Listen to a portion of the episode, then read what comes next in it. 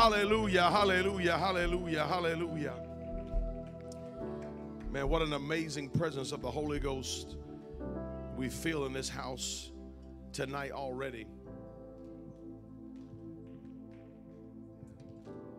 Jesus, Jesus, Jesus, Jesus. I am excited about what the Lord is going to do in this house tonight. Amen. I'm excited. I want to give honor tonight to your pastor and your elder, Pastor Bibb and his family. Amen. That's all right. That's all right. Amen. Amen. What an, what an amazing leadership team you have here at the Pentecostals of Phoenix. Amen. That's all right. You can put your hands together. Love them, love their family, love their leadership. Want to give honor to the church tonight for coming out on a Thursday night. Thank you for being in the house of the Lord tonight. Amen. Give yourself a pat on the back. Amen. And uh, I'm so honored tonight to have my beautiful, lovely wife with me, Amanda. Amen.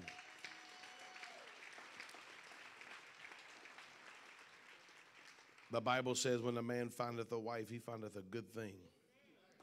So glad I found a good thing. Amen. Amen. God is good. God is good to me. God is good to me. Amen. I uh I want to bring it down a little bit here tonight because I believe that what I have to preach tonight is going to be a little bit different.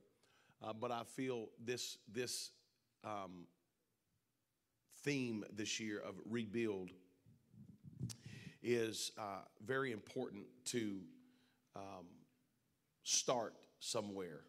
We have to start somewhere. Where do we where do we start rebuilding? Where do we start reconnecting? We we have been through a crazy year and it ain't over. The craziness is really just getting started. It's, it's just now happening, it's, it's just popping off.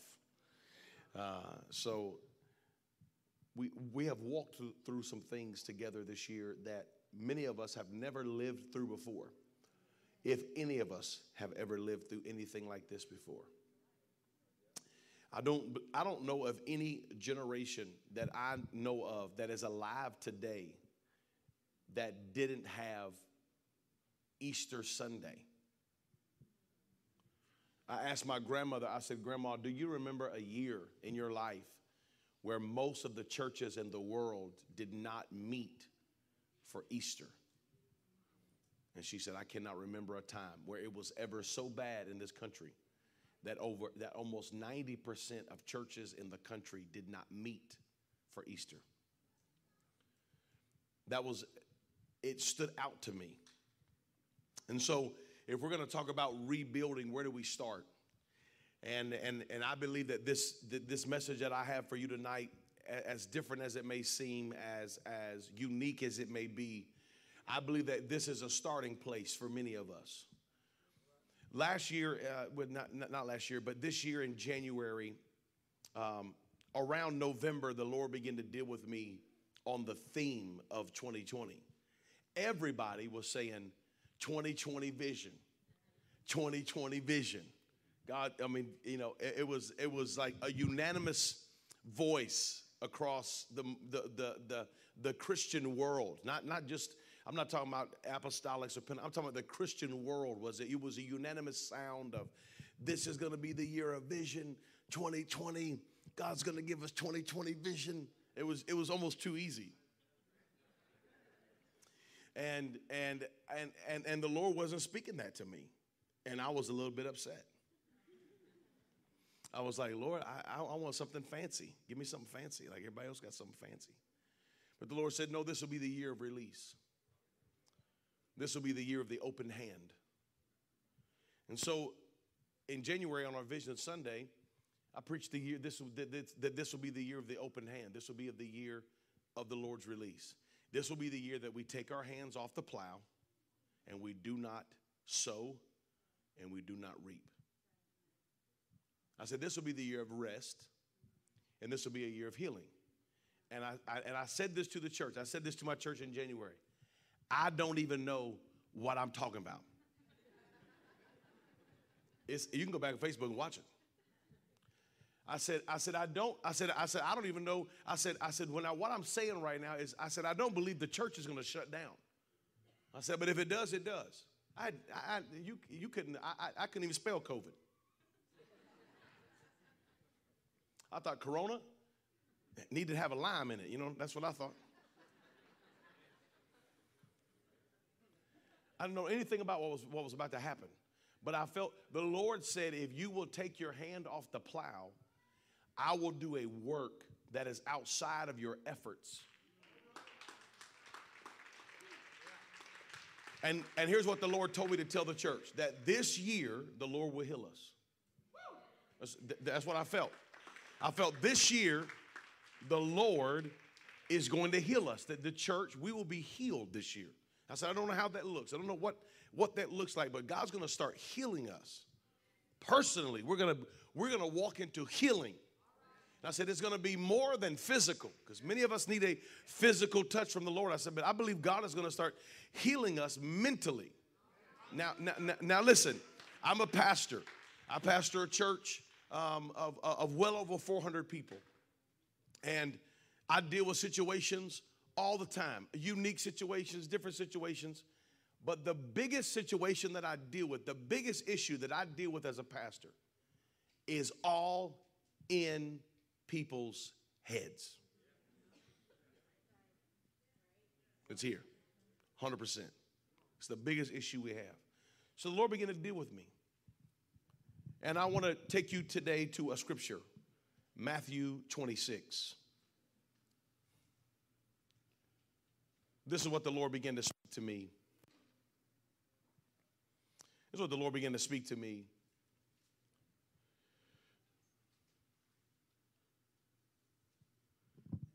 At the beginning of this year, in January, the Lord gave me this word. And I shared it with my this is how important the word was to me. Is that I didn't even preach it to the church. I gave I shared it with my leadership team. And then I said, I don't know how. I said, I, said, I don't know how I'm gonna do this. I said, but I'm gonna pre- I'm gonna preach this message to the church. I said, I'm gonna take about six weeks on Wednesday nights. I'm gonna teach this lesson. I said, because the Lord showed me something in this that I have needed my whole life that I never seen.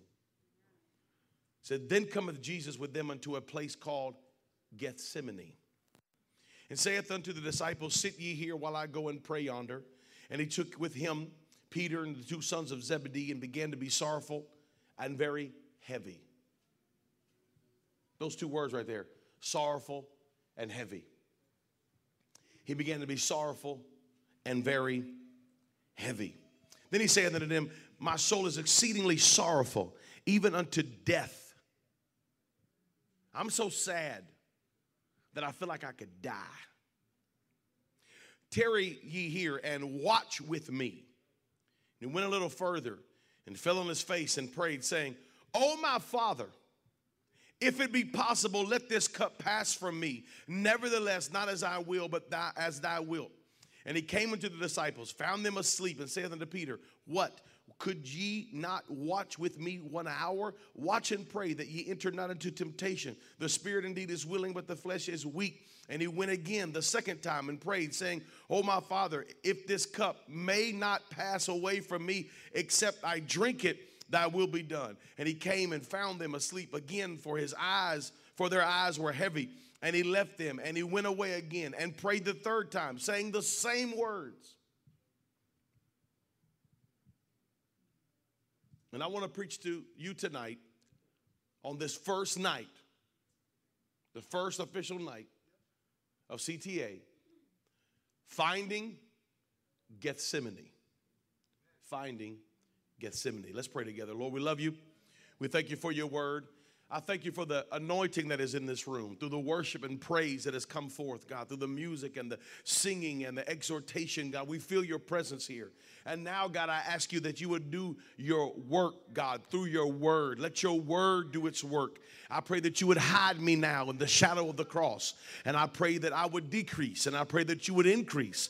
And I pray that your word will go forth as you gave it to me, Lord. Let me speak it to your church. Let me speak it to your people, God, so you can begin to heal so that we can begin to rebuild our lives, rebuild our marriages, rebuild our relationships, rebuild our anointings, rebuild our callings, rebuild our destinies. I pray it now in the name of Jesus. Let it be so and done. And the church said, In Jesus' name, amen. And you may be seated in Jesus' name in the fear of the Lord.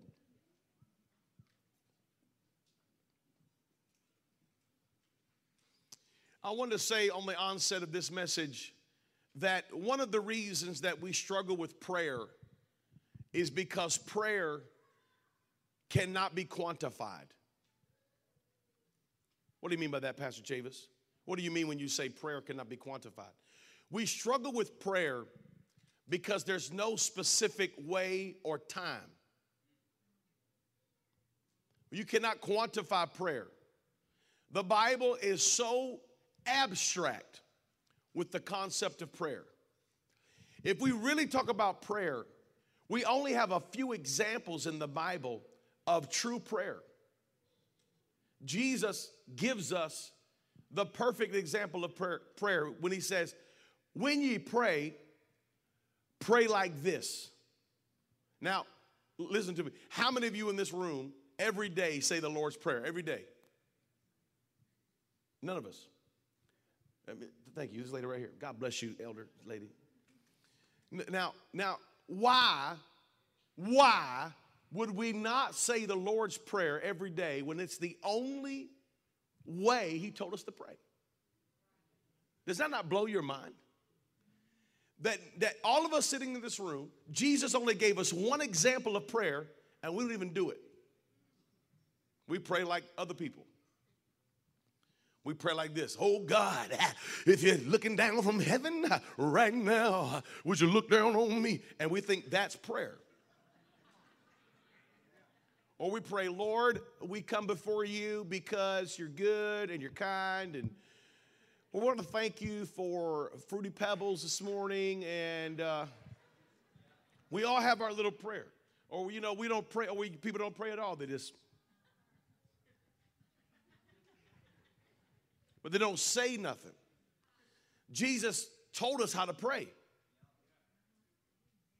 Listen, you ought to start every day of your life saying those simple words that Jesus said Our Father, which art in heaven, hallowed be thy name.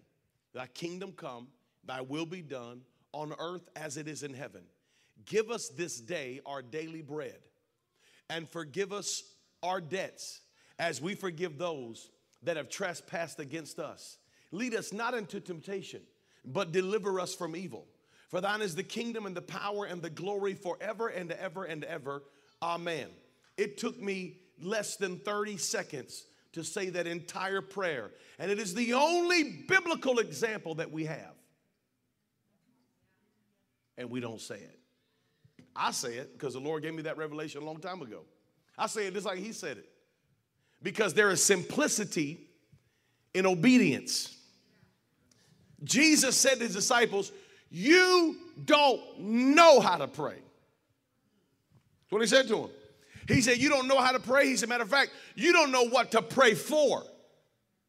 So when you pray, pray like this Our Father, which art in heaven. Simple. We struggle with prayer because we can't quantify it. This dude, Elijah, says a 64 word prayer, 64 words, and fire falls out of the sky.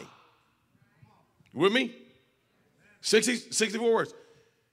The next few verses, he prays seven times for water to fall out of the sky.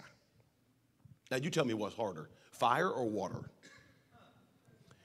We water falls out of the sky all the time. Well, where I'm from in Georgia, water falls out of the sky all the time. Now for here, it, it may be just like fire. It may be like, oh, there, there's rain. Thank you, Jesus. Right? Prayer is not quantifiable. 64 words gets fire, seven prayers gets water. One guy comes to Jesus, says, I'm blind. He said, Your eyes be open. Eyes open. Done deal. He just said it. Father, open his eyes. Boom, eyes open. Another guy comes to Jesus, same, same situation. He's blind. Jesus spits in the dirt, makes mud, puts in his eye, says, Wash it out. Wash it out. I said, Do you see? He said, Well, I see men are like trees. He said, Hey, let's do it again. Let, us put some more mud in there. You need, you need some more mud. Now, if that's the only way that Jesus prayed to get somebody to, to be healed of blindness, we have some holy dirt on this platform right here. We would. We'd have some holy dirt up here, and, and, and the pastor be spitting in dirt for everybody who was blind because we would think that's the only way to do it, right? But prayer is not quantifiable. I have prayed prayers that God answered immediately. And I'm still praying prayers that I've been praying my whole life, and He ain't said nothing.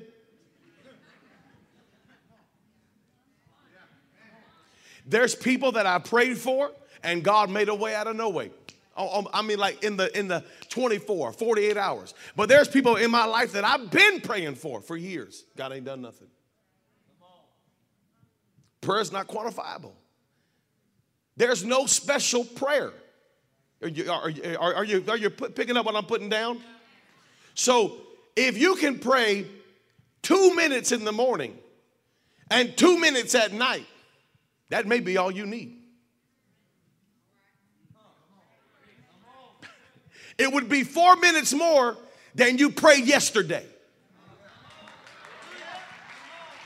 My God, I ain't trying to step on nobody's toes right now.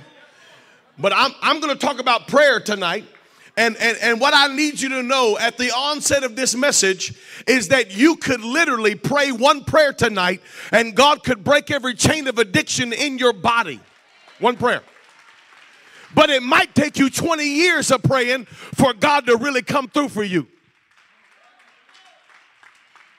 What are you saying? I'm saying never give up on praying because it's not quantifiable. This may be the service that God makes a way. This could be the prayer that God opens the heaven. You don't know. You don't know. So pray. I don't care if you pray one minute. I don't care if you pray 10 minutes. I don't care if you pray 30 minutes. I don't care if you pray an hour a day, two hours a day, three hours a day, or 30 seconds a day. It's enough. It's enough. Because it's, it's not quantifiable.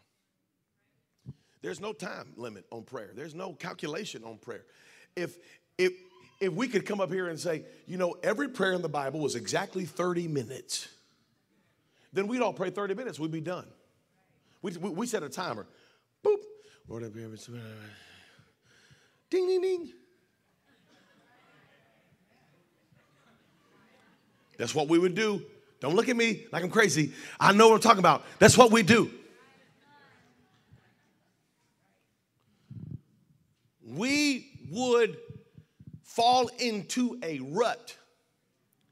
But there there's sometimes that I pray my prayer. Matter of fact, 90% of my prayers, 90% of my prayers are the same thing every time. Same kind of prayer, same kind of words, same kind of stuff. I'll follow what Jesus said. I follow that prayer. It's a daily prayer. When he said, Give us this day our daily bread, that was a hint that this is a prayer you pray every day, daily.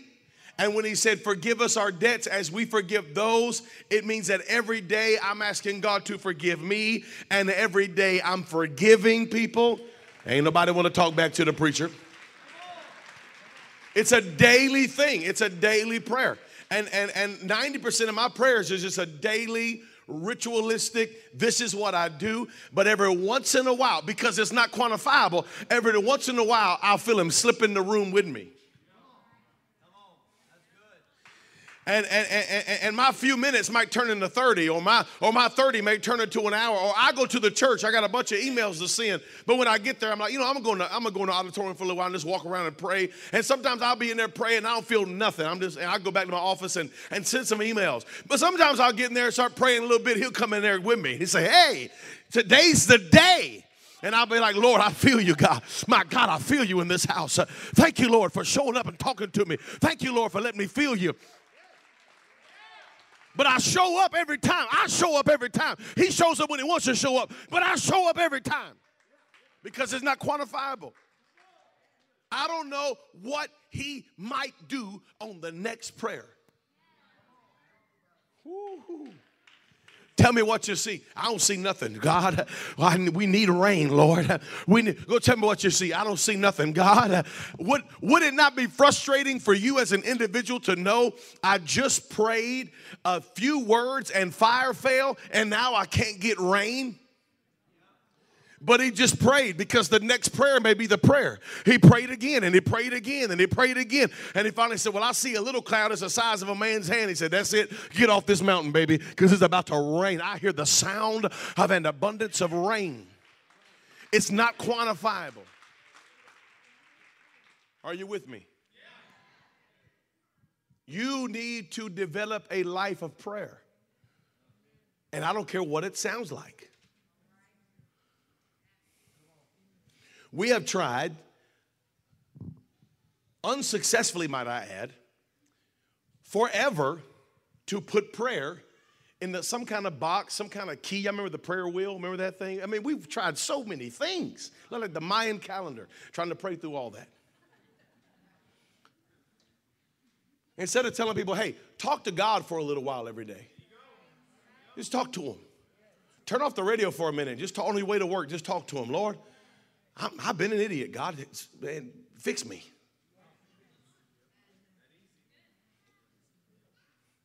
The greatest prayer ever prayed in the Bible was in Gethsemane. Somebody say Gethsemane. Gethsemane. Let me just say, somebody said, I can't even say that word. Gethsemane. Open sesame. Let me tell you what Gethsemane means to me. It means three things safe place, safe people, hard prayers.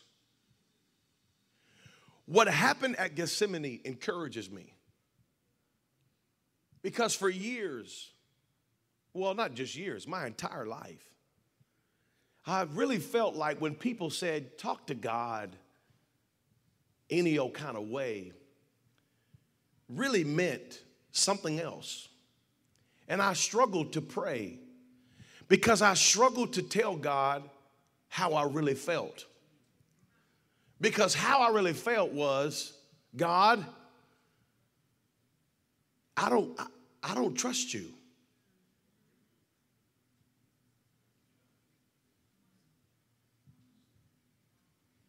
This is how I really felt. How I really felt for a long time in my life was God, I'm kind of upset at you, to be honest. The truth is, God, is that I really don't think you had my back. Why, why did you let that happen to me? I never said it, Brother Bibb. It was always in my heart. Always. Because as a small child, as a young boy, I was wounded in a way that can never be reversed. I was hurt in an evil way. And my whole life, there was a prayer inside of me that I was told I couldn't pray. And the prayer that was inside of me that I, to- I was told I couldn't pray was the prayer of why? God, why did you let this happen to me? Why didn't you show up? Why didn't you stop this person? God, if you're omnipresent, you were there and you let it happen. This was a prayer that I had in my heart, but I never prayed it because I didn't have a safe place with safe people to say a hard prayer. Let me tell you what happens at Gethsemane. Gethsemane, we see a few things. We see that Jesus is depressed, he is sad. Let me, say, there's a few words that I want to point out to you saddened and heavy. Anybody ever been heavy before? I'm talking about really heavy. I'm talking about where you feel like you can't even get up out of the bed to face people. That I can't even answer the phone because talking to another human being is about like digging a ditch to China. I might not be talking to everybody tonight, but I'm talking to somebody. And that somebody is who I'm talking to. Because I, there's no way that I can rebuild if I'm building on a foundation that's not sure. And, and, and I tried to live for God with an unsure foundation. Yes, I became an evangelist with an unsure foundation. I walked in my anointing with an unsure foundation. And what it put me in was mass depression. I went almost a year of my life and couldn't sleep. I went a year in complete darkness. Fear surrounded me. I did not understand what I was going through. I could not explain it to nobody. Plus, I was a preacher of the gospel, so I couldn't tell anybody. But I was depressed. I didn't call it depression then. I know what it is now. But then I was totally confused. Couldn't sleep. Couldn't get through the day. My wife would say, Baby, what's wrong with you? And I would say, I don't even, I don't know what's wrong with me. If I knew, I'd fix it. But the reason is, is because I was trying to live for God, and at the root of my heart, there was a prayer that I never knew how to pray. There was something I, that I had to say to God. But I was afraid to pray that prayer. I was afraid to talk to God that way. Because I was told that you can't ask God why. I was told that I had to approach God in some kind of special way, forgetting that the Bible said, enter boldly. I always came in with my head down. And while I know that there is a there is a place for humble prayer, yes, sir. I had some questions in my heart that had never been answered, and I was afraid to ask them and I know what sad and heavy feels like. But Jesus said, You know what? I'm about to go through the worst trial of my life. So, what I need is a safe place, and I need safe people because I got to say some things to God that I don't need you to judge me about. Listen, how do we know what Jesus said in that garden? We know what Jesus said because the apostles heard him. They were close enough to hear his prayer. Jesus didn't write Matthew, Matthew wrote Matthew. So Matthew had to hear what Jesus was saying. And here's what Jesus was saying I don't want to do this. This is too much for me. Imagine the disciples hearing Jesus say this they watched him walk on water. They watched him feed 5,000 with just two fishes and five loaves. They watched him raise dead people. They watched him call out a name and a man come walking out of a tomb that had been dead for four days. They watched Jesus grab the lame man by the hand and lift him up. They watched Jesus heal hundreds, if not thousands, of people. They watched his miracles. And now, this man who they respect on such a high level is crying in a garden saying, No, it's too hard for me. The Bible says he prayed so hard that he prayed so violently. This was not a patty cake prayer. This was not a, oh Lord, I just don't know if I can do. No, he prayed so violently that the capillaries under his skin ruptured and through his sweat glands, blood dripped. You ever played, you ever prayed so hard that you made your face bleed? No, you haven't. We don't even know what, we don't even understand how that even happens to a human being. But Jesus' prayer was so violent, it was so deep, it was so saddened. He said, I'm saddened unto death. I, I feel like I could die because I don't want to do this. God, if there's any way that this cup can pass from me and me not drink it, make a way. But at the end of it, God, I want you to understand that it's not my will, but thy will be done. Jesus is praying a hard prayer. Jesus is talking to God. He's saying, Listen, I don't want to do this. This is too much for me in this moment, we see the humanity of Jesus praying to the Spirit of God that, that was wrapped, uh, that, that, that, that, that flesh was wrapped around, and that flesh understands I'm about to be beaten. That flesh understands I'm about to be wounded, and I don't want to do this. This is too much for me. And we see a clear view of the humanity of Jesus as he talks to God face to face, saying, No.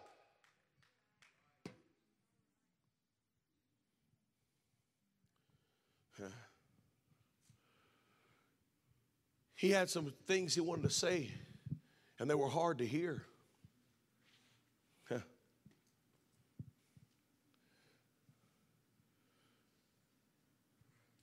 David understood it. Have you ever looked at David's prayers in the book of Psalms? Do you know the book of Psalms is literally one third loss? You understand that David, when he prayed, he wasn't super respectful. He said, Lord, in Psalms 3, in 1 through 3, he said, Lord, how are they increased that trouble me? Many are they that rise up against me. Many there be which say of my soul, There is no help for him in God. But thou, O Lord, art a shield for me my glory and the lifter up of my head. Psalm 6, 6 through 7. He says, I am weary with my groaning. All the night I make my bed to swim. I cried so much. I water my couch with my tears. I cried so much that literally my bed floated. Mine eye is consumed because of grief. It waxeth old because of all my enemies. Watch Psalms 13, verse 1. He says, How long? Will you forget me, O Lord? Forever? Forever, ever? How long will you hide your face from me? Does that sound like a prayer that you felt like praying before but didn't pray because you thought God wouldn't hear a prayer of frustration? Oh, I come to, t- I, I feel the Holy Ghost here right now. You know what I'm doing right now? I'm tearing down the devil's his whole game plan right now. Here's what the devil doesn't want you to do. He does not want you to have an honest prayer with God. He does not want you to really say what you really feel. He wants you to keep playing patty cake church, keep saying your little cute prayers, and never get real with God. Because He knows if you ever talk real to God, God will talk real to you. He knows if you ever get serious and say, God, I've had it up to here. Uh, you forgot me, God. I, am wounded. I'm hurt. I'm weak. God says, I respond to that. God said, There it goes. That's what I wanted. I wanted the truth. That's what I needed. I needed an honest prayer from an honest man and an honest woman so I can really come down there and tell you why it really is. Listen, Jesus prayed for three hours. He prayed for three hours, a hard prayer, but he got up and didn't pray again for a week. What, what are you? I'm saying a three hour prayer can get you through some stuff a three hour honest prayer with God saying, God, I don't want to do this. This is too much for me. This is too hard. My family's too crazy. My kids are too far gone. I feel like I'm all alone. I feel like you've left me, God. But nevertheless, uh, not my will, but thy will be done. God said, I'll honor you. I'll honor that kind of prayer. You can come to me with all that fixed stuff you want to come with, all that stuff you heard somebody else pray. But if you ever really reveal your heart to God, God said, if you show me your heart, I'll show you my heart. Here's how he said it. He said, If you draw nigh to me, I'll draw nigh to you.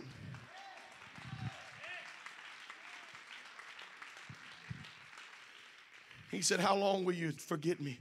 How long? Forever? How long will you hide your face from me? How long shall I take counsel in my soul, having sorrow in my heart daily? Watch what he said. He said, How long will I have to talk to myself? You said it today, Corey. The addiction of isolation is that no one's, there's no one there to talk to you. It, it's just your voice. David said, Lord, I'm tired of talking to myself.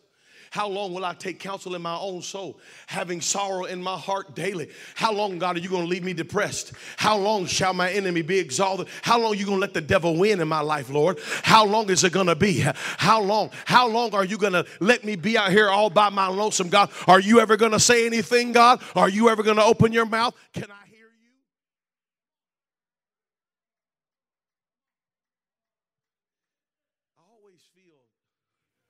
Weird when I preach this message.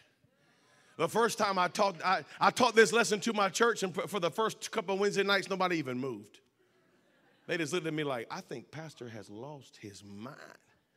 He's telling us to say stuff that we've never been told to say. But David said it. You know what David said in Psalms 22, verse 1? He says, Ila, Ila, lama sabachthani. My God, my God, why hast thou forsaken me? And why are you so far from helping me? Why are you so far from the words of my roaring? Does that sound familiar? My God, my God, why? does that sound familiar? It sounds familiar because Jesus quoted David when he was on the cross and his flesh was wounded and hurting. It was Jesus that cried out and quoted Psalms 22 when he said, My God, my God, why hast thou forsaken me? Watch this. To the people who wounded him, he said, Forgive them. But to God, he said, Why have you forsaken me? Wait a minute to the people who wounded him, he said, Lord, forgive them. But to God, he said, Why have you left me? Watch this. Because God is the only one that can handle your complaint. You keep taking it out on your wife. You keep taking it out on your husband. You keep taking it out on your kids like she could actually fix you. Are you crazy? Like you could actually fix him. Are you crazy? Like there's something you can say to your kids that's actually going to help them. Why don't you complain to the Lord? Lord, you got to step in and make a way. You keep yelling at the pastor. You keep saying, "Oh, the pastor holding me back. The pastor don't believe in my ministry. The devil is a lie." You ought to talk to God about that. He's the only complaint department that can handle your complaint.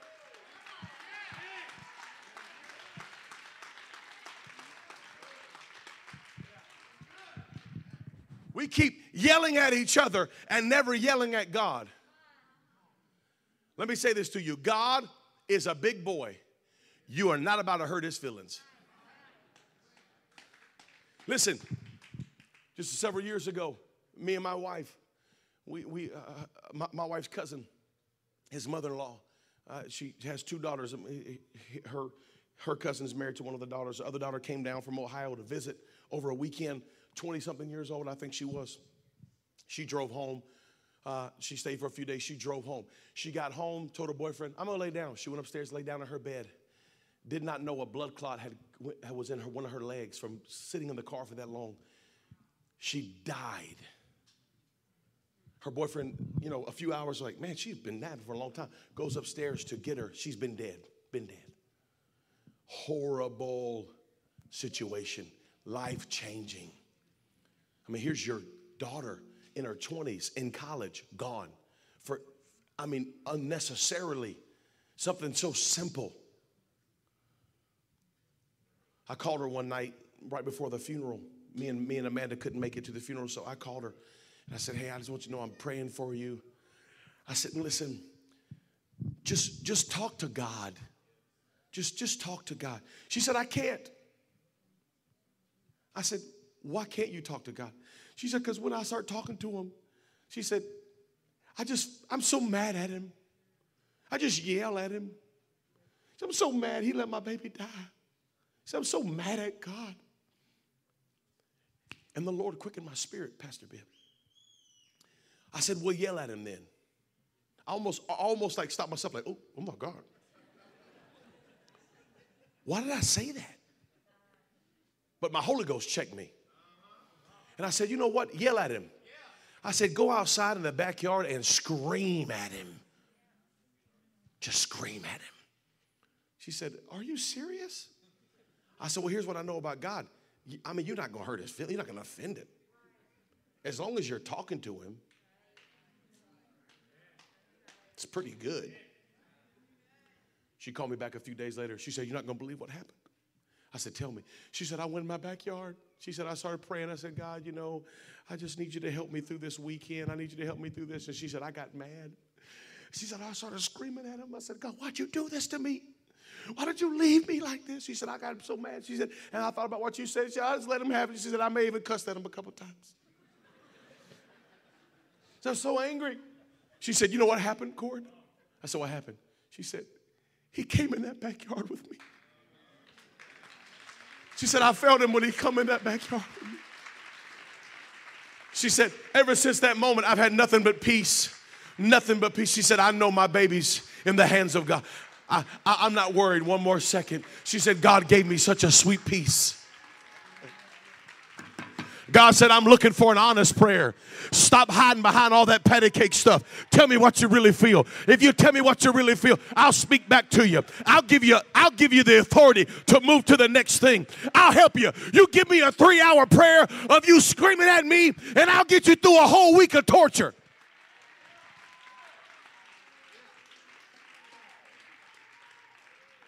Yeah, read it for you. I don't have time to read it because I got to finish. But, but, read it, read it in 1 Samuel. In, in, in 1 Samuel chapter 1, the Bible says this Hannah was bitter and she prayed.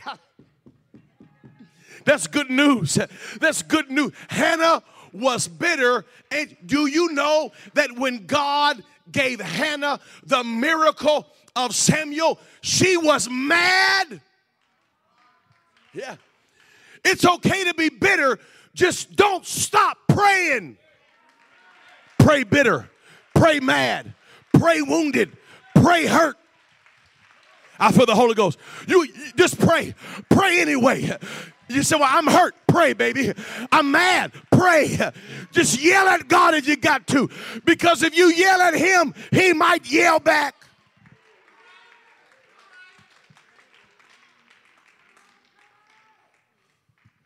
It was Job at the end of Job. You know, Job's more than two chapters, right? Job's like 30 something chapters, long book, hard read. Once you get past the good stuff of everybody dying, super boring. It starts out Rambo and turns into Pride and Prejudice. Some of y'all not gonna get that because you so saved, but the rest of y'all, just trust me. Super boring book past the third chapter. It's just a bunch of people talking, blah, blah, blah, blah, blah. Job finally gets up. he's like, Yeah, God, you did this to me. You took everything. In the beginning of the, of the book, Job's like, I'm not going to say anything to God. You know, though he slay me, yet shall live. And he gives and takes away. Yeah, we got it. That's pretty. That's pretty. Keep reading. Keep reading the book. Near the end of the book, finally, Job breaks down and says, You know what? it, it is. God, you did me wrong. You, you, you hurt me. You took my kids. Job gets so mad. He finally starts yelling at God. He said, God, why did you do this to me? And for the first time in the book, God talks back. And God says, Job, where were you when I created the heavens and the earth? Who do you think you are? And you may say, Oh, wow, look, God's rebuking Job. It don't matter. As long as God's talking, I'm good. I just want to hear his voice. I don't care if God yell at me. I just want to hear. At least I know that you heard me. You're missing it. You think it's a rebuke, but keep reading. The Bible said Job was exceedingly glad because he heard the voice of God. And I thought God left me. I thought God hated me. I thought God was never going to talk to me again. But He said something. Thank you, Lord, for the rebuke. At least I know I'm alive.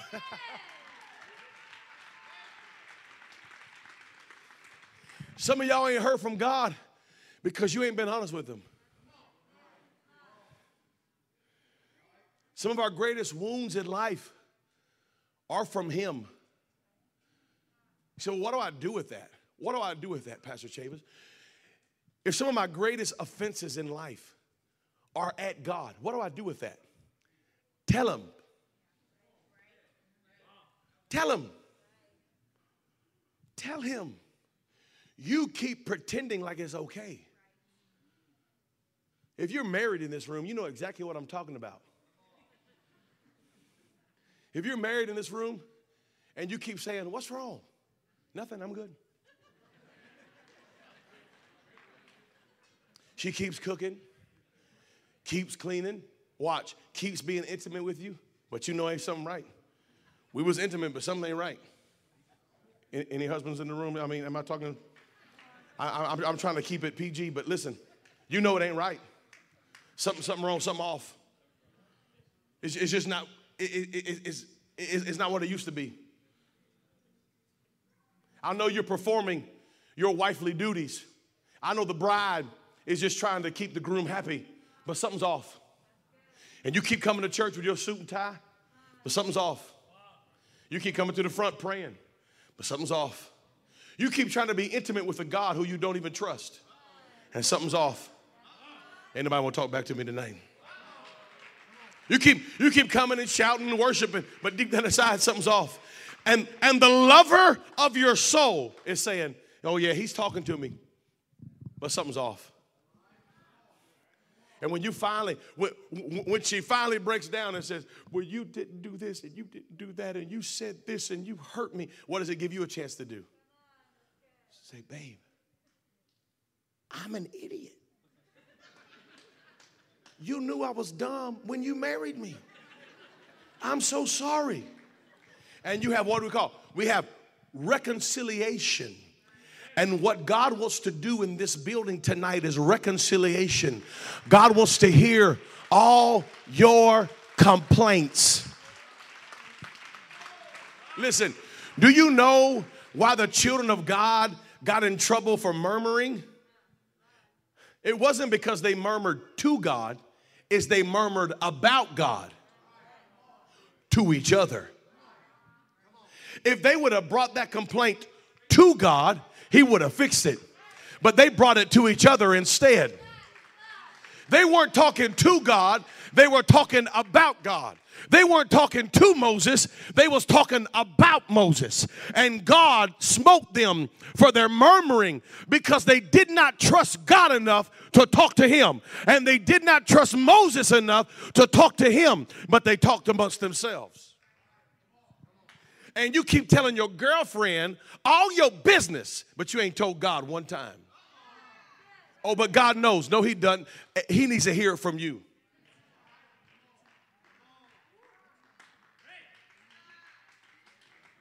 You keep coming to church pretending like everything's okay and there's something between us.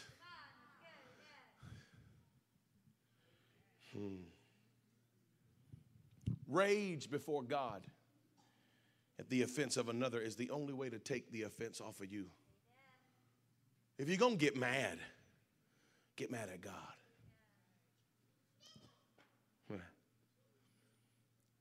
If you're going to yell, yell at God. We keep saying, oh, just pray about it. Oh, yeah, you need to pray about it, but how are you praying? We need experience, not concepts. That's why I started tonight by telling you that prayer is not quantifiable. I don't want you to have the concept of prayer. I want you to have the experience of talking to God and hearing Him talk back. In a voice, in an action, in a moment. at my darkest place in life. I'm, and I'm, I'm closing. I, you know what? I got so much more to preach, y'all. I'm literally this, I've only scratched the surface tonight. I taught this for six weeks at Truth Chapel. I've only scratched the surface tonight of really what I feel the Holy Ghost is speaking to the church. Because if you want to be healed tonight, you need to deal with the greatest hurt in your life. Most of us live in a tight circle around our deepest wound. I'm gonna just say that again, just because some of y'all just looking at me like I'm crazy. Most of us live in a little tiny vicious circle around our deepest hurt and our deepest wound. We can't let it go. And we've talked to counselors and mamas and daddies and brothers and sisters, but really, who are you wounded about? Who, who, who are you really, really mad at? In my deepest, darkest place in my ministry, now I was preaching, people getting the Holy Ghost, getting baptized. I would preach and come back to my hotel room, fight the devil all night long. I'd, I'd come to the pulpit depressed, Pastor Bill. I mean, just like, I don't want to be here. I'd come up there. I begin to sing a little bit or whatever, and the Holy Ghost would come on me. I'd preach fire from heaven. People get the Holy Ghost, get healed, get out of wheelchairs, blah, blah, blah. Everybody be delivered. I go back to the room, still bound, fighting the devil, fighting the enemy. I was in California in the mountains. I was doing a, a youth revival for Pastor Haney up in the mountains with his, with his youth team. Probably 100 kids there. Every night of that, of that little retreat, every night, I mean, we had breakthrough. People, kids were being literally delivered.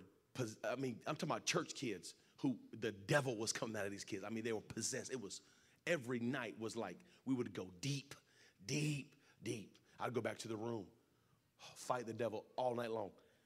Saturday morning, I was getting up, go down, back down the mountain, preach for Brother Haney on Sunday. I woke up that morning, and I was so fed up. I hadn't hardly slept. I hadn't hardly slept.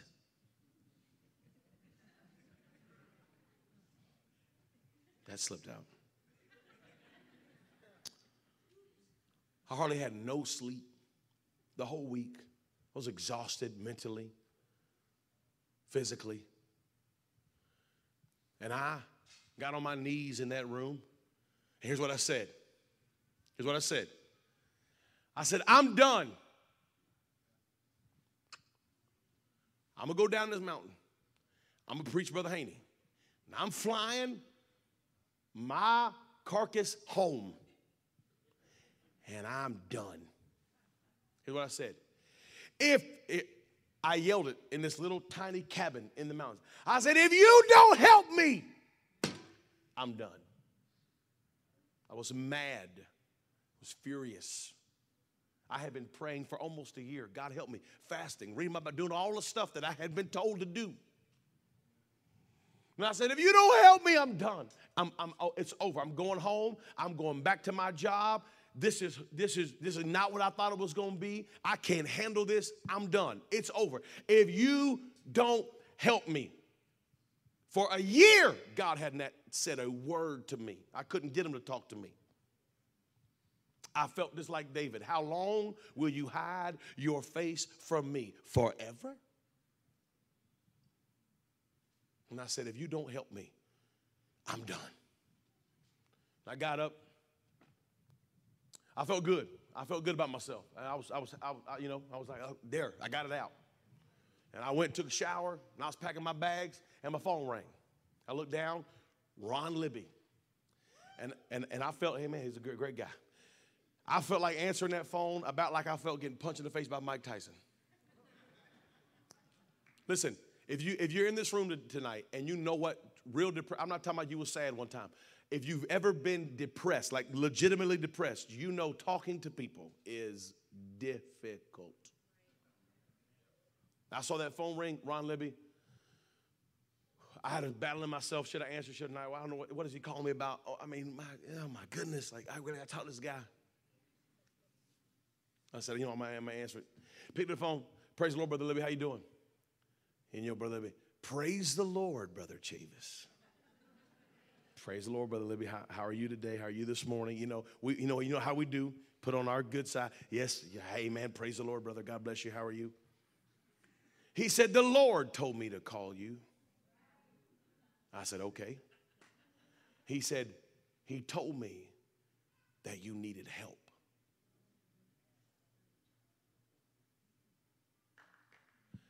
I finally yelled at God. I finally let my true self speak. I mean, what I was really feeling. I had been praying for a year these little prayers like, Lord, if you just would.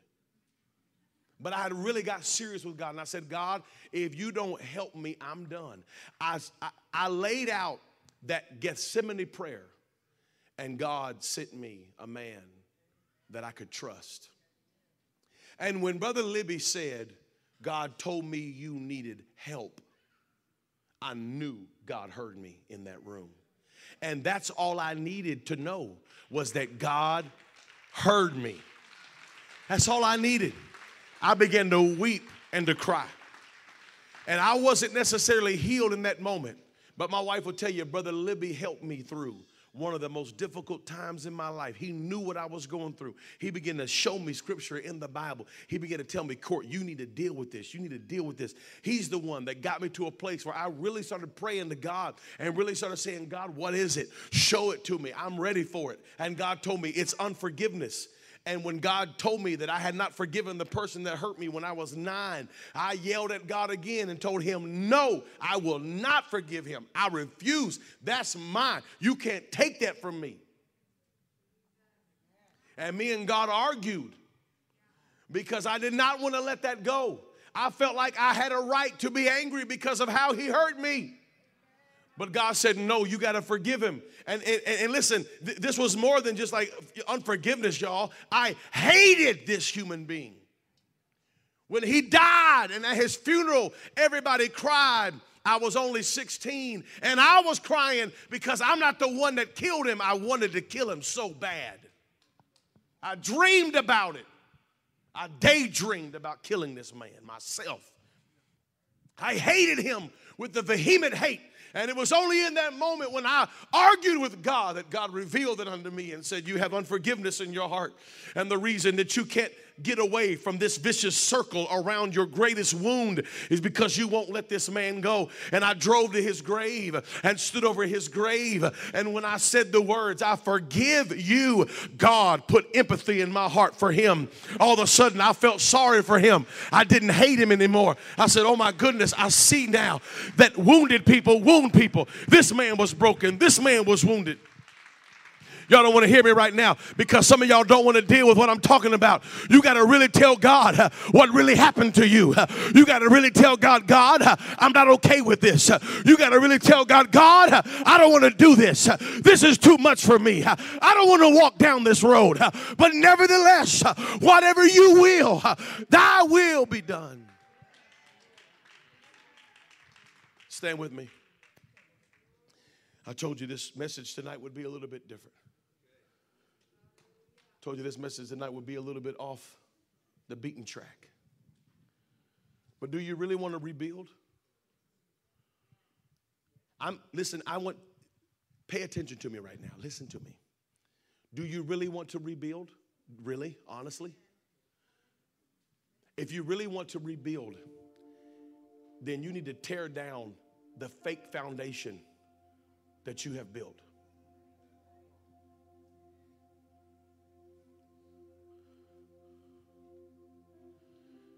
The problem with church is that it's easy to hide here. All it takes is a certain amount of dressing skills. All it takes is a certain amount of worship. All it takes is to learn how to say amen at the right time. My God. It is easy to blend in here, y'all.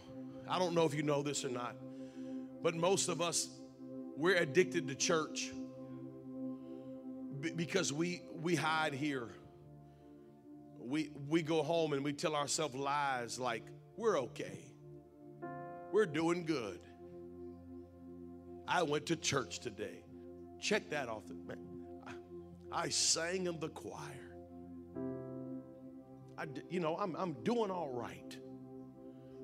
When we know that we are living our lives in a vicious circle around our worst wound. And the reason your marriage can't flourish is because you're not healed. Not really.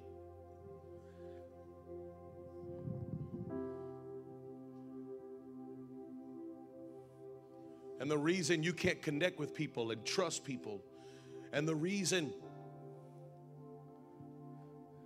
that you struggle with intimacy and struggle with trust is because you're not a healed person.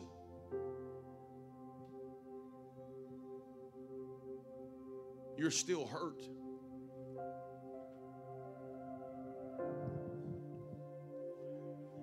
But tonight, God is calling us to Gethsemane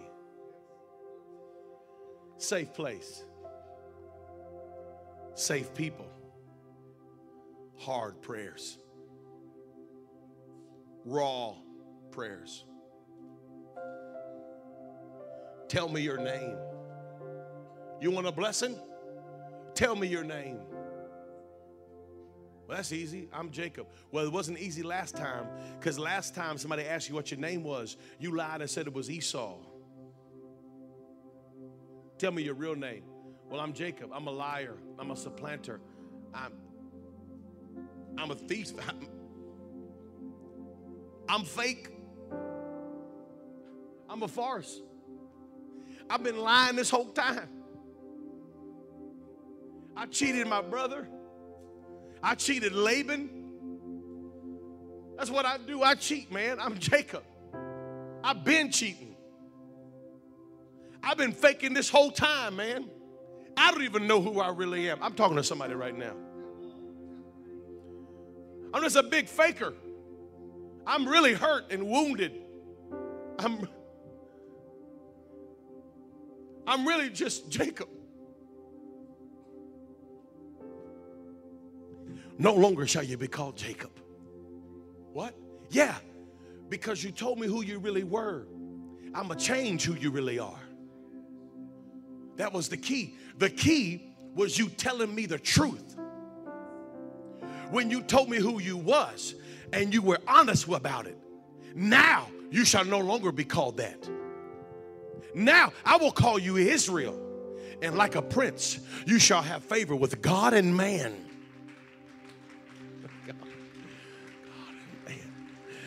He said, I'll change. If you'll tell me the real deal, if you break it down for me, I'll change you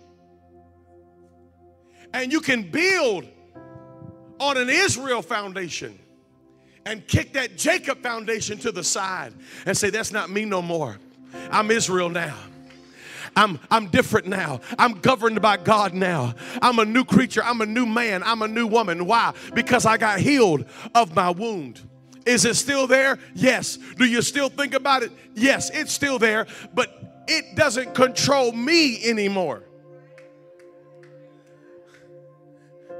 It's still in the vehicle with me. It'll never leave my life. It's still in the vehicle with me. The only thing different is now I'm behind the wheel. It's not behind the wheel. I'm let me take that back. Now, God's behind the wheel, and I'm letting God direct my life. And I'm never going back to that place again. And I'm not going to live in this vicious uh, cycle around my deepest wound, but I'm going to go to a garden and pray hard prayers and say, God, this is too hard for me as every head bowed, as every eye is closed, I want to ask somebody in this room if this message has been for you. It may not have been for everybody, but if this message has been for you tonight, I wonder if you would come down to an altar, find that garden of Gethsemane. Listen, this is a safe place, surrounded by safe people. My God, I feel the Holy Ghost here so strongly. Oh, Ooh, my God. My God, I feel the chains falling right now. I feel the wounds of the past. I feel the wounds of the past being broken. My God. People are weeping before they even get down to the altar. Hearts are breaking before they're even getting down here. Come on, say that prayer, sir. Say that prayer, ma'am. And if you don't even know what to pray, just pray in the Spirit. Let the Spirit make utterance for you. My God, my God. My. I see the tears falling. Come on, this is Gethsemane. Somebody's finding Gethsemane tonight. Somebody's finding that place. Oh God, why hast thou forsaken me? God, why have you forsaken me? This is how I really feel. God, I really feel like you left me alone. I really feel like you could have made a difference. But God, not my will, but thy will be done. Woo!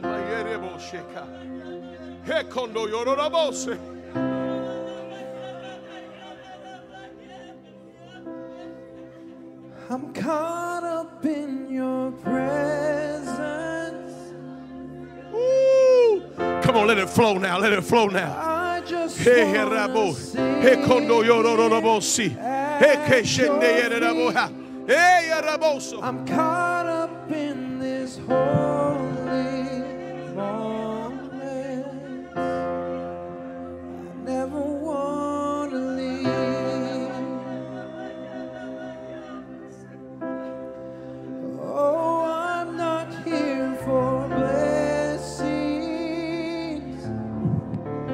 If you really want to rebuild, rebuild on something strong. Rebuild on forgiveness. Rebuild on wholeness. Rebuild on a healed foundation. anything that you can do. I just want Come on, God's going to heal us. God's going to heal us. God's going to heal us.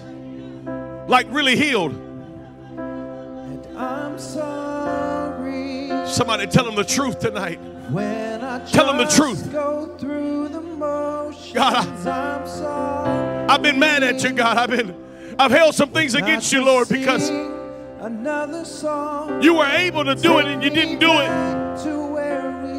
God, you could have saved my child, but he died. And I've been mad that you didn't save him. God, you could have saved my marriage, but you didn't. And I'm angry at you, God, because I, I know you could have saved my marriage. When I've come with my agenda, I'm sorry. God, you could have stopped them from hurting me. You could have stopped them from hurting me, but you didn't. But sure enough, And I'm hurt, God. I'm wounded to where we start. because you didn't come through for me.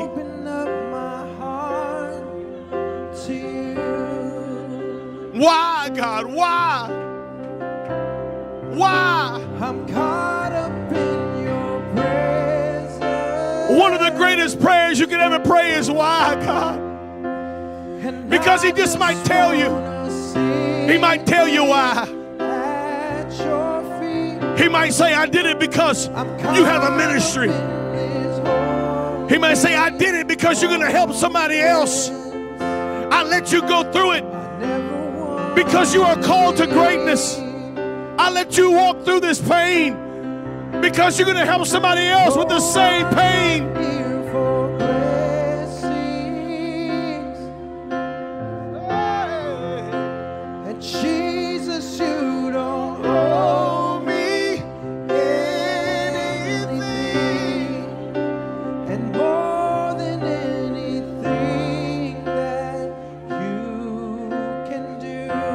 My God, my God, my God.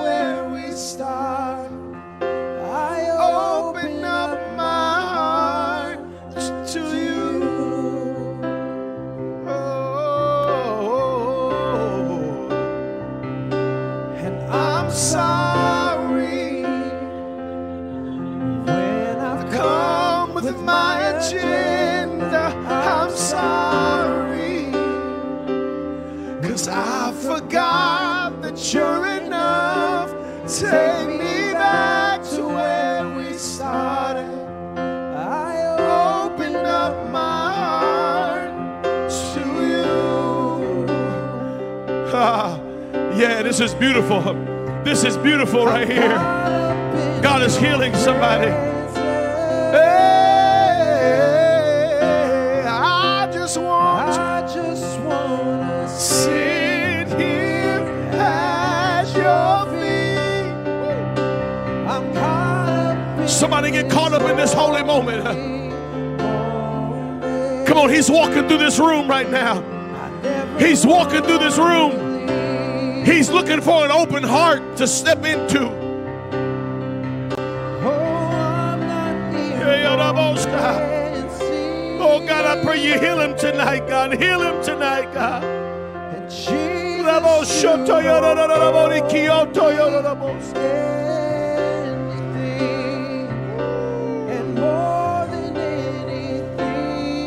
Let it flow, God. you can do. The healing power of heaven flow. I just want.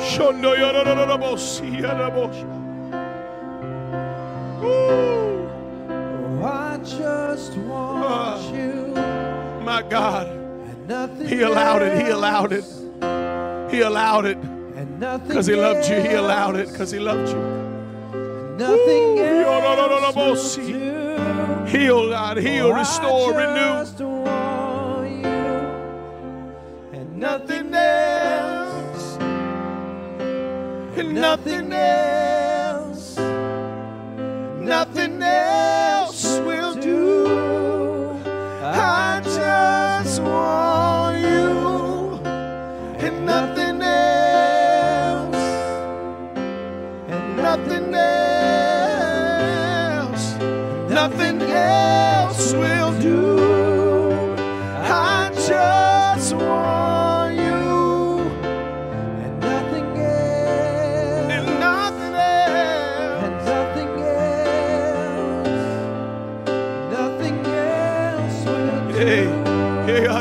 heal God.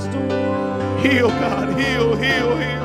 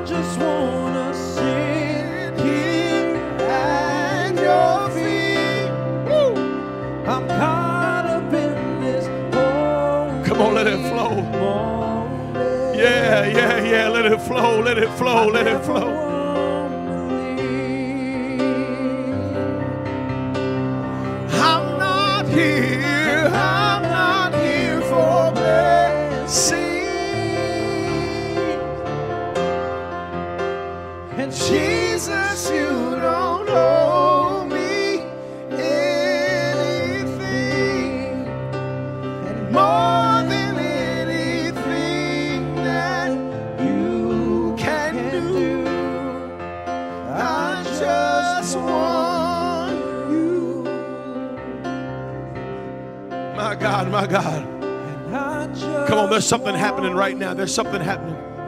There's something shifting. There's something shifting in your mind right now. There's something shifting in the atmosphere.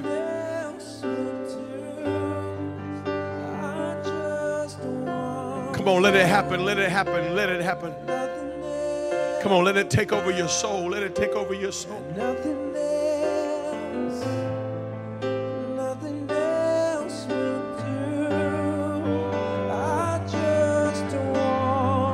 Come on, Zion, travail. Come on, Zion, travail. Come on, Zion, travail.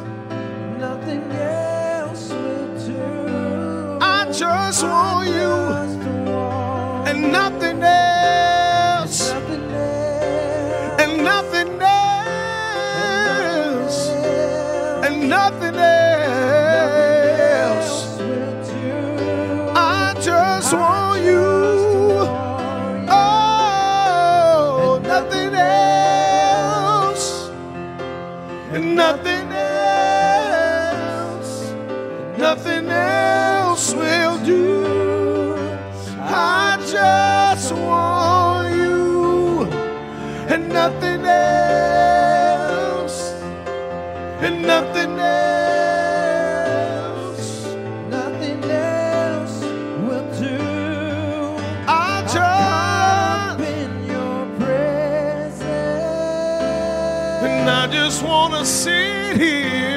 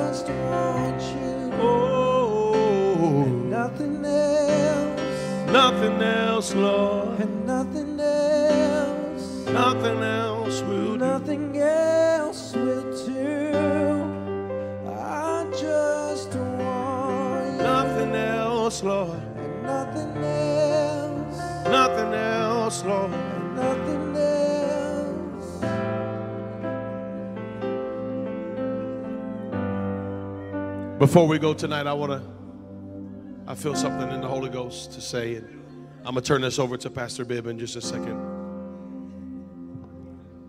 I want to encourage some elders in this room. It's never too late to rebuild. I don't care how old you are.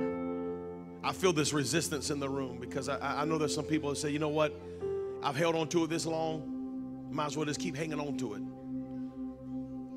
I, Pastor Bibb, I was 33 when I went to the grave. 33. From the age of 9 to 33. I lived in a vicious cycle around that wound. I was no more than a month or two or three months away from it. Sometimes maybe a year, I would get away, snatched back. I could never break free from it. 33 years old. Listen, and Pastor Bibb knows my mom and dad. I was 40 when I told my mother and father. I was a 40 year old man when I finally told my mother and father what happened to their nine year old son. They always wondered what was wrong with me. I was different than my brothers. My brothers never got in a day of trouble. But they kicked me out of school because I'd fight at the drop of a hat. I got in so much trouble. My dad picked me up from the state troopers twice. I was an embarrassment as a teenager to my mother and father. I know I was. I was an embarrassment to them. At the age of 19 years old, I overdosed on drugs. My life was in shambles. And I was 40 years old when I finally sat down with my mom and dad and said, I need you to know something. And here's why I need you to know. Because seven years ago, I got free from it. But now, seven years healed, now the Lord is asking me to talk about it. the Lord's telling me, Court, you need to tell your story because there's so many people who connect with it. He finally told me why. And I asked why. He finally told me why. He said, I let you go through hurt so that you could help heal others. And I want to encourage an elder in this room. I don't care how old you are, it's never too late to go to that grave. It's never too late to say, God, I'm going to get free from this. Because you don't know who you can help by just speaking it.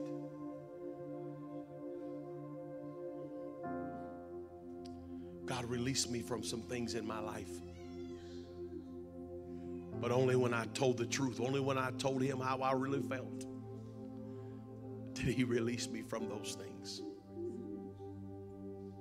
I tried to fake it, but I couldn't. I tried to build my ministry on a foundation that was no good. And the higher I got, elder, the shakier it got because it wasn't sure. But at the age of 33, I started building it on something else. And the Lord said, Go start a church. I want you to be a pastor now. What? And what's happened in my life over the last eight years is a direct result of me getting free. No way I could have done it in that state. No way I could have built what God has let me build on the foundation that I was standing on. I had to get off that foundation. I had to stand on something sure. And so tonight, one more time, would you lift your hands to heaven and tell him the truth? God, I need you. God, I'm, I'm hurt. I'm wounded. God, I don't even know where to begin, but tonight I'm beginning. It may not be a miraculous healing moment for you. It wasn't for me. It was a process that I started. It was a rebuilding. It was a beginning. I, be, I started digging and saying, Lord, there's some stuff in me that I really got to get out, or I'll never be healed. I'll never be able to lead people.